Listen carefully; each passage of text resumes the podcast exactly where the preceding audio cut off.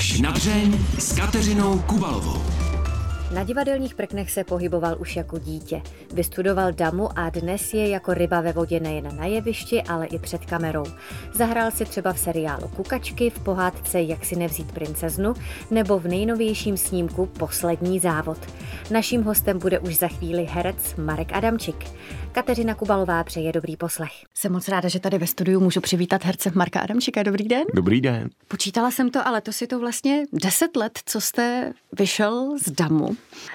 Jak jste po těch deseti letech spokojený s tím?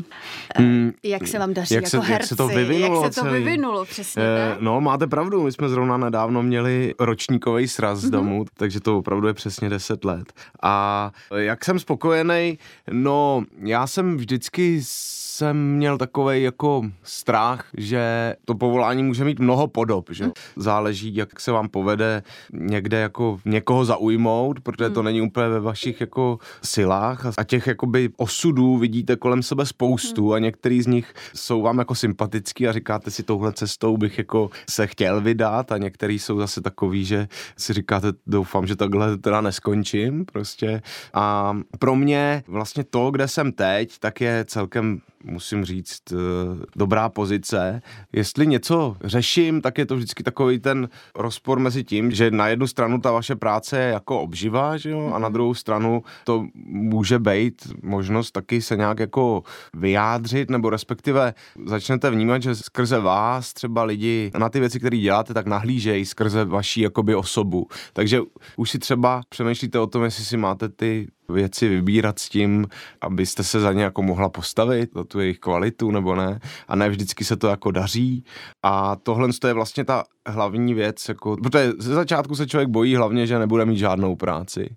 A teď, když jako jsem zjistil, že to nějak jako jde, tak teď zase člověk řeší, aby měl práci, která opravdu bude jako pro něj jako co nejzajímavější. Hmm. Jak moc musí herec vůbec zvažovat a vyvažovat ten poměr mezi tím, jak je ten projekt, do kterého jde komerční a umělecký. Dá se to vůbec propojit, aby člověk dělal umění a, Mm, a ko- a ještě, komerci? ještě třeba toho vydělával? Jde to vůbec dohromady? Eh, Jde, ale musíte mít jako velký štěstí, nebo musíte být hodně jako šikovná na to a mít čuch na to, který věci jako, kterým vyjdete vstříc nějak a který jako necháte plavat třeba. Takže to jde, ale myslím si, že to je takový jako takový svatý grál téhle profese. A jsou lidi, kterým se to jako poměrně dost daří a není to vůbec jednoduchý. No. Studenti herectví nebo začínající herci eh, mývají eh, nastavené takové ty mantinely, že nikdy nepůjdou do reklamy, nikdy mm-hmm. nepůjdou do seriálu, protože by se zaprodali právě mm-hmm. té komerci. Jak jste to měl vy a jak to máte vy? Já jsem hlavně nechtěl, abych se od začátku jako vyprofiloval v nějakým v jedné jako roli nebo v jednom mm. nějakém jako seriálu nebo mm. v jedné věci, abych jako si vybudoval nějaký spektrum věcí, který dělám a myslím si, že to se mi do určitý míry jako nějak podařilo, jo? takže jsem právě nechtěl jít do nějakého toho jako nekonečného seriálu, mm. protože tam už potom se z vás stane jako ta postava je hrozně těžký se z toho nějak vymanit si myslím. Lákali vás někam? Nějak jsem jako s něčím jsem koketoval mm-hmm. takovým, ale nikdy se to jako nedostalo do nějaký vážné fáze. Jo, takže jsem si vždycky radši vybíral projekty, které byly na kratší dobu a snažil jsem se zachovat nějakou pestrost. Jinak jako já vlastně to úplně chápu, že člověk potřebuje mít třeba nějakou jako finanční jistotu a tenhle ten seriál je samozřejmě výborná k tomu mm. jako skvělý prostředek, ale já tím, že jsem tohle tolik nepotřeboval, tak jsem měl tu možnost se tomu jako trošku vyhnout. Hmm. Hrajete jak v divadle, tak i před kamerou ve filmu. Kde se cítíte líp jako herec? To vůbec takhle nejde rozlišit, jestli v divadle je tam nebo před práce kamerou. trošičku jinak. No jasně, ale největší vliv na to, kde se cítíte dobře, mají si myslím dva faktory a to jsou lidi, kterým jste obklopená mm. a potom ten materiál, na kterým pracujete. A ono to, ne vždycky to jde ruku v ruce, ale, ale často se to jako sejde pak, že když děláte na nějaký zajímavý mm. věci, tak na tom děláte i se zajímavýma lidma, pak prostě se vám pracuje dobře a když se dostanete do takové nějaké situace, kdy to není úplně ideální nebo úplně tomu nevěříte tomu textu, dejme tomu, tak pak je to všechno takový jako složitější. No. Ale ještě jako z těchto dvou věcí důležitější jsou vždycky ty lidi, kteří tam s váma jsou. Vy jste herectví studoval nejen u nás v Praze na Damu, ale také v Londýně. Jak moc vás to ovlivnilo, co vám to dalo? Mě to tenkrát dalo hodně, protože já jsem končil damu, vlastně ještě jsem bydlel doma, potřeboval jsem se osamostatnit hmm. prostě. Takže jsem tohle trošku využil, že jsem najednou odjel do té Anglie, kde jsem nikoho neznal a musel jsem se tam nějak jako sám probojovat a hrozně mě to obohatilo v tom, že jsem najednou získal dojem, že to jde, že člověk může se za sebe nějak jako postavit a zařídit si věci a najít kamarády, který mu pomůžou jako s tím, co potřebuje. Takže to byla jedna věc a druhá věc, že jsem zase viděl trošku jiný styl, dejme tomu té výuky, hmm. trošku jiný přístup k tomu, mně přišlo vlastně, že na té škole v tom Londýně byl takový jako trošku systematičtější ten způsob té výuky. Ty učitelé byli víc učitelé než praktici, na rozdíl od DAMu, kde vlastně nás mm-hmm. učili jako e, vlastně lidi, kteří aktivně byli hlavně jako herci, kdežto tam to byli jako lidi, kteří opravdu jejich hlavní tomu aktivita byla, že učej. Mm-hmm. A tím pádem neměli třeba tolik jako tak silný kontakt s tou praxí, věcí, ale zase víc přemýšleli o té pedagogické jakoby části těch věcí. Takže pro mě tohle bylo jako hodně obohacující. Váš tatínek, velký odborník na divadlo, někde říkal, že by si přál, aby každý ve svém životě potřeboval divadlo. Máte to podobně, že pro vás divadlo opravdu takovou nezbytností a přál byste to i ostatním? No tak jako i díky tatínkovi, který mě v nějakých osmi letech poprvé přivedl do divadelního kroužku, tak se divadlo jako neodmyslitelnou částí mýho života stalo už od v podstatě začátku mýho života.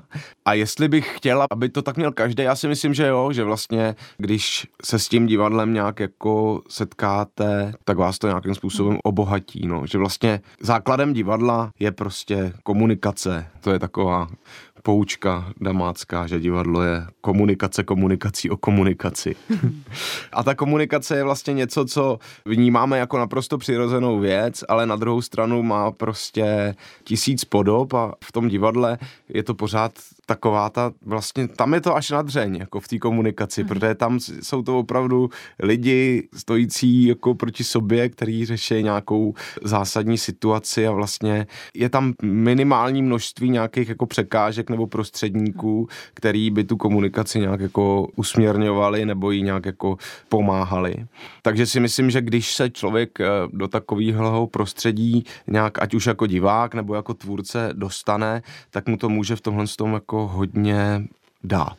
Říká herec Marek Adamčík. Mimochodem, když vás tatínek, jak jste říkal, přivedl do toho dětského divadelního mm-hmm. ateliéru, tak vám prý tehdy říkal, že když vám to nepůjde, takže se nemáte bát, že budete třeba jenom chvíli uh, malovat kulisy. No, to říkal, že budu malovat šlo kulisy. Vám to, šlo vám to hned, nebo jste chvíli musel být u těch kulis a ne, nasát teprve to, to, tu atmosféru? To, to, to byla nějaká jeho taková představa, že my jsme tam byli všichni, že jo, malí děti a nikdo neměl na nás nějaký nároky, aby jsme tam prostě vytvářeli nějaký umělecký výkony, no naopak celý ten způsob jako té tvorby byl postavený na tom, že jsme byli jako kolektiv prostě a každý tam měl svoje hmm. místo a nikdo se necítil být jako na tom nějak jako výrazně líp nebo hůř, tak každému to šlo jinak, ale o to prostě tam nebylo to, že bychom se nějak navzájem měli hodnotit a, a říkat si jako kdo bude, že ty budeš malovat jenom kulisy. Spíš jde o to, jestli vám to vnitřně šlo, přeci jenom hrát mm. divadlo to v sobě člověk ale musí tam, něco tam právě jde o to, že vy to vlastně, nebo já jsem to tak měl, že tolik nemusíte řešit, jako jak vám to jde, protože vy si tam fakt chodíte jako hrát nějak, mm. jo. Samozřejmě potom se naskouší nějaká věc a vy musíte prostě se naučit text a musíte si vzít prostě doma rekvizitu, když nějakou potřebujete nebo něco, vy musíte mít nějakou zodpovědnost, ale ve výsledku je to prostě to, že si chodíte tam hrát což myslím, že byla taková základní myšlenka toho dětského divadelního studia, že je to velmi správně, než vlastně v těch dětech od začátku budovat nějakou představu o tom, že tam jako mají podávat nějaký výkon, nebo že by měli nějak se extra zabývat tím, jestli vlastně jako jsou dobrý nebo nejsou dobrý. Vlastně to nebylo tak důležitý. Hmm. No. Jako dítě jste si chodil hrát a hmm teď jako dospělý herec už samozřejmě moc dobře víte, že to není jenom o tom hraní mm, si, ale že herec, aby dobře hrál, tak se musí vlastně pořád učit a učit a učit. Mm. A vlastně asi nikdy nezakrní. Co všechno jste se kdy musel naučit kvůli hraní, kvůli nějaké roli? No, tak to je jedna z věcí, která mě jako hrozně baví na tom herectví, že se dostanete do různých jako situací, takže už jsem třeba se učil řídit kamion, teď jsem se učil na těch historických lyžích, teď se chodíme potápět, nebo když jsme v kukačkách jako točili, vlastně jsme hráli rodinu, kde máme jako syna, který je jakoby na autistickém spektru, tak člověk mm. se zase začne učit, jak s takovýmhle jako klukem se vůbec mm. pracuje a jak to, takže se člověk dostane opravdu do různých oblastí toho života, ve kterých by se třeba normálně nikdy neocit. No. Herce Marka Adamčíka, který je dnes se mnou ve studiu, můžete teď aktuálně vidět v kinech ve filmu Poslední závod eh, v roli Emericha Ráta, což je člověk, který byl vlastně velmi dlouho zapomenutý. Vy jste o něm věděl dřív, než vás oslovili ne. s tím, že ho třeba ne. budete hrát? Ta, já jsem znal ten příběh Hanča Vrbaty, hmm. tak jako ho zná každý, kdo strávil aspoň dva dny v Krkonoších, jako o tom, že to byli prostě dva takový li, lyžaři, který umrzli a potom na základě toho taky nějak jako vznikla horská služba, začalo se víc. Tyče, ano, přesně, tak. značení se začalo v Krkonoších dělat a tak. Ale to bylo víceméně celý. A potom teprve, když eh, mě oslovili s tím, že by chtěli, abych se zúčastnil jako kamerových zkoušek na tuhle roli, tak jsem si začal zjišťovat, kdo to ten Emerich rád byl. A ze začátku jsem si myslel, že to byl nějaký prostě jeden z těch jako lyžařů, který tam jako dělají takový lepší kompars jako těm dvěma hlavním, ale velmi záhy jsem pochopil, že Emerich rád je prostě prostě úplně neuvěřitelný charakter a že v tom příběhu právě hrál velmi zásadní roli, která potom byla z různých důvodů jako zapomenutá.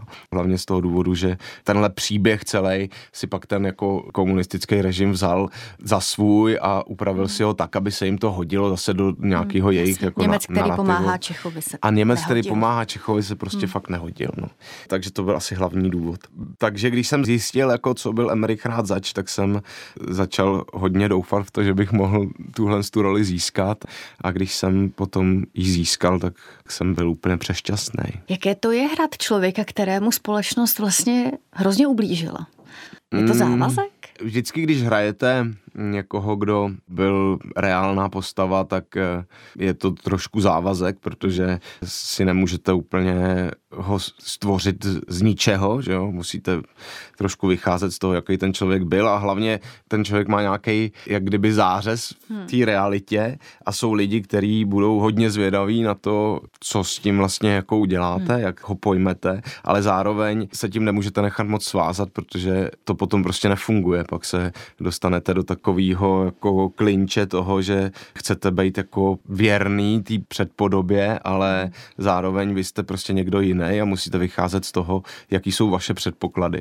Takže závazek to je, ale zároveň to člověk musí, nakonec to stejně vezmete tak, že k tomu přistupujete stejně zodpovědně a se stejnou jako vervou jako jakýkoliv jiný roli, protože se snažíte vždycky to dělat jako nějak poctivě. Jak to vlastně máte, když stojíte buď tedy na jevišti nebo na tom place a stvárňujete postavu. Stáváte se opravdu na chvíli tou postavou? Umíte toho Marka úplně potlačit? A nebo tam pořád někde je? A... Já tak nevím vás kontroluje, vlastně. říká si, jak to hraješ, teď to hrají jinak. No, e, jasně, že se nikdy nestanete úplně někým jiným, jako vždycky je tam nějaká taková hmm. rozepře těch dvou věcí, že jste někdo a zároveň jste Marek, ale někdy ta sugestce, zvlášť u toho natáčení třeba a zvlášť u toho natáčení toho posledního závodu, tak může být hodně silná, protože vlastně ten charakter a vlastně každý charakter, každého člověka tvoří ty vnější okolnosti, že jo, a ty situace, do kterých se dostává a díky tomu, že jsme natáčeli přímo v těch místech, kde se se to odehrávalo a dokonce jsme měli jako kolikrát i to autentický počasí, jako který oni tam zažívali. Tak ta sugestce je opravdu v těch chvílích, kdy se jako klapne a rozjede se ta kamera, tak je velmi silná a fakt jako máte na chvíli pocit, že si můžete trošku jako prožít takový střípek toho, co asi zažívali ty lidi v tu chvíli. Pak na vás zase hodí tu péřovku a už zase je vám trošku líp. No. Vy už jste to říkal, že jste se kvůli tomu filmu učili lyžovat na těch dobových lyžích a dokonce i nějaký otužilecký kurz jste absolvoval, abyste to vůbec zvládnul v těch šílených no to, podmínkách. To, to vlastně byla věc, kterou, kterou vymyslela produkce, že hmm. přemýšleli, jakým způsobem nás co nejlíp připravit na ty podmínky, protože jsme věděli už od začátku, že to prostě nebude žádná jako ateliérová brnkačka, že to fakt budeme dělat jako na těch lokacích a budeme doufat, že bude velká zima. Takže právě jsme se domluvili s Davidem Venclem, který je takový velmi jako odborně vzdělaný, co se týče otužování a s tím jsme absolvovali nějaký kurz, aby jsme si trošku jako zvykli na tu zimu. A zároveň samozřejmě jsme jezdili i na těch historických lyžích, protože jsme potřebovali vypadat aspoň trochu jako, že s tím umíme zacházet. No. Takže otužování to bylo hodně zajímavé. Já jsem se do té doby jsem se otužoval velmi málo a měl jsem k tomu takový hodně skeptický vztah. Nepodlehl jste tomu modnímu no, no, jako mě nejvíc asi k tomu přivedla Evka moje, která se otužuje jako už dlouho, takže vždycky, když jsem jako s ní byl a byla nějaká příležitost se otužovat, tak samozřejmě jsem nemohl jako bejt uh, za sraba, takže jsem se s ní do té vody, vody nořil. za sraba. No, ale, takže jsem se nořil, ale nikdy jsem v tom nenašel, moc jsem nechápal, jako proč to vlastně dělat. A pak až, když jsme jako absolvovali ten kurz a začal jsem si o tom zjišťovat trošku něco víc, tak jsem do toho tak jako víc proniknul, že to je vlastně podobný princip, jako když chodíte prostě cvičit, no, tak taky to není nic příjemného, je pohodlnější jako ležet na gauči, ale ve výsledku to pro to tělo vlastně je jako něco, co mu vlastně pomůže. No. A nemá smysl proti tomu nějak jako bojovat nebo se k tomu nějak jako vzpěčovat té zimě, protože je to vlastně všechno o to horší. Vy musíte si to nějak jako přijmout, tu zimu a pak se s tím naučíte pracovat. A vlastně to tělo má mechanismy a prostředky, jak tu zimu zpracovat, jenom o nich jako nevíme nebo jsou tak trošku uspaný. Ale když se začnete otužovat, tak to v sobě jako trošku probudíte. No. Říká herec Marek Adamčík. Režisér filmu Poslední závod Tomáš Hodan uběhl pro ten film aby získal finance hmm. 50 kilometrů.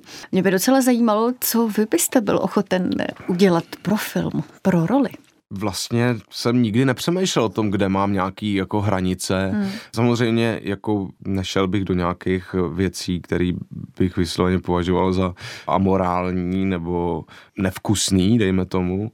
To bych asi jako nechtěl, ale v rámci těchhle z těch mezí si myslím, že tam je vždycky jako jeden z rozhodujících faktorů je čas. Vy prostě máte vždycky omezený čas na tu přípravu, někdy je to víc, někdy míň a musíte jako dobře a pečlivě zvažovat, co všechno jste schopná jako zvládnout za nějakou dobu té přípravy toho natáčení nebo i toho představení. Jako teď třeba jsme naskoušeli představení pro vás o jednom konci a já jsem si tam vymyslel, že budu dělat přemet vzad. Takže jsem začal jako, ale měl jsem na to tak málo času, že jsem prostě to nestihl. Jako, ale, ale třeba tohle to jsou věci, které mě jako baví kvůli hmm. roli, jo, naučit se žonglovat nebo naučit se prostě nějakou jako věc, kterou pořád doufám, že budu třeba hrát někdy nějakého kouzelníka.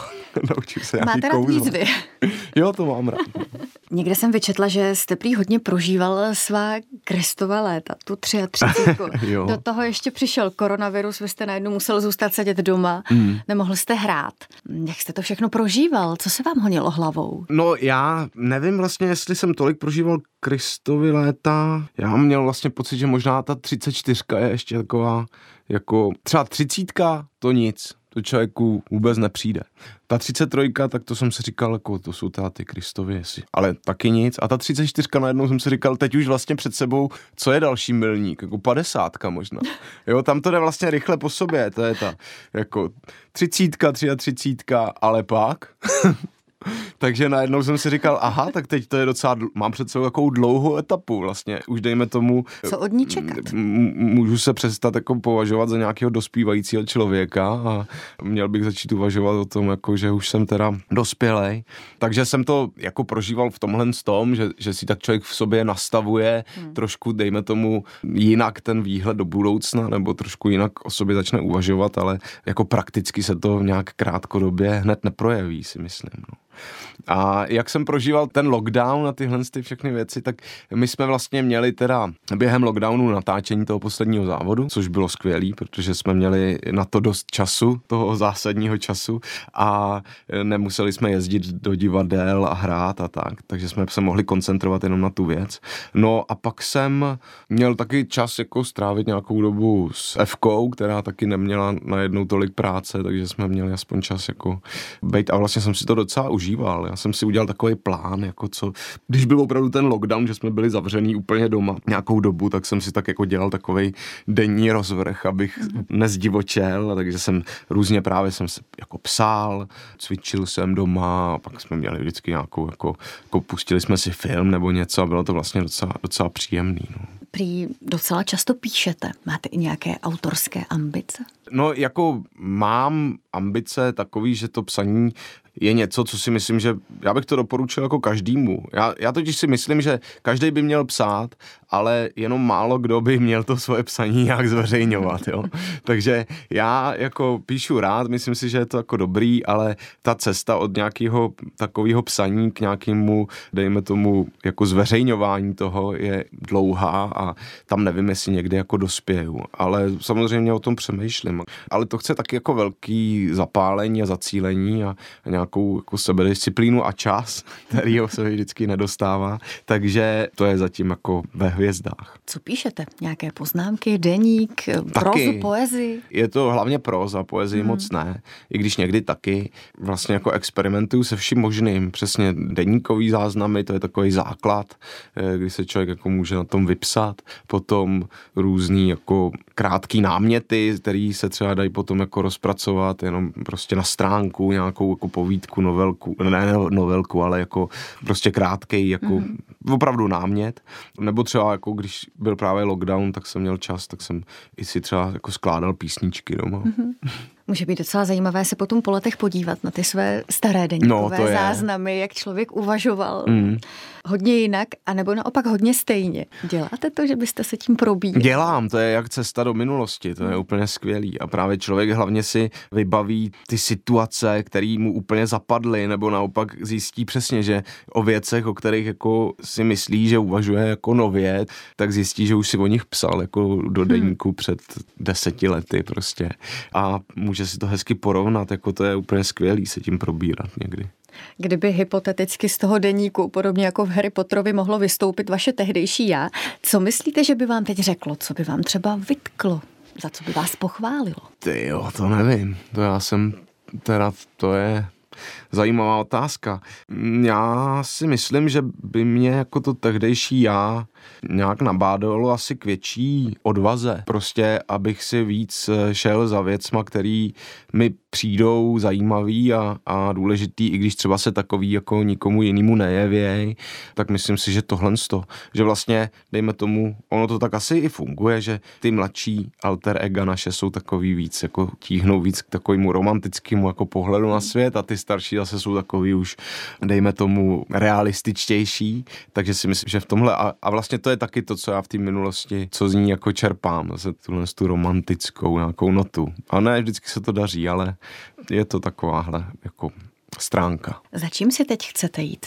Co je vaším snem? Já jsem vždycky toužil potom mít nějakou jako v životě nějakou svobodu, spojenou s nějakou jako zodpovědností, nejenom nějakou bezbřehou, ale takovou spíš, že si člověk ty svoje závazky jako nějak vybere a to je můj cíl vlastně vždycky. Přemýšlet o tom, jestli ty věci, co dělám, jestli mi stojí za to a pokud ne, tak jako co se s nima dá do budoucna jako dělat, jak je změnit, jak si ten život uspořádat, aby byl nějak jako pro mě co nej, zajímavější nebo nejpřínosnější, nebo nevím, jak to pojmenovat. Takže to je můj cíl takový dlouhodobý, ale jinak já moc, já se snažím vlastně zas příliš dopředu jako nehledět, protože stejně se ty věci měnějí hmm. pořád a spíš prostě brát ty věci tak, jak jsou teď a jak říkám, jako snažit se poučit z nějakých jako chyb a postupně je měnit. Jako. Hostem pořadu až na dřeň byl herec mm-hmm. Marek Adamčík. Moc krát vám za to děkuju. Mějte se hezky a nashledanou. Vy taky, nashledanou. Nezbývá než dodat, že pořad až na dřeň si můžete poslechnout také jako podcast. A nezapomeňte se podívat i na videozáznamy z natáčení. Kateřina Kubalová se těší na slyšenou zase za týden. Mějte se krásně.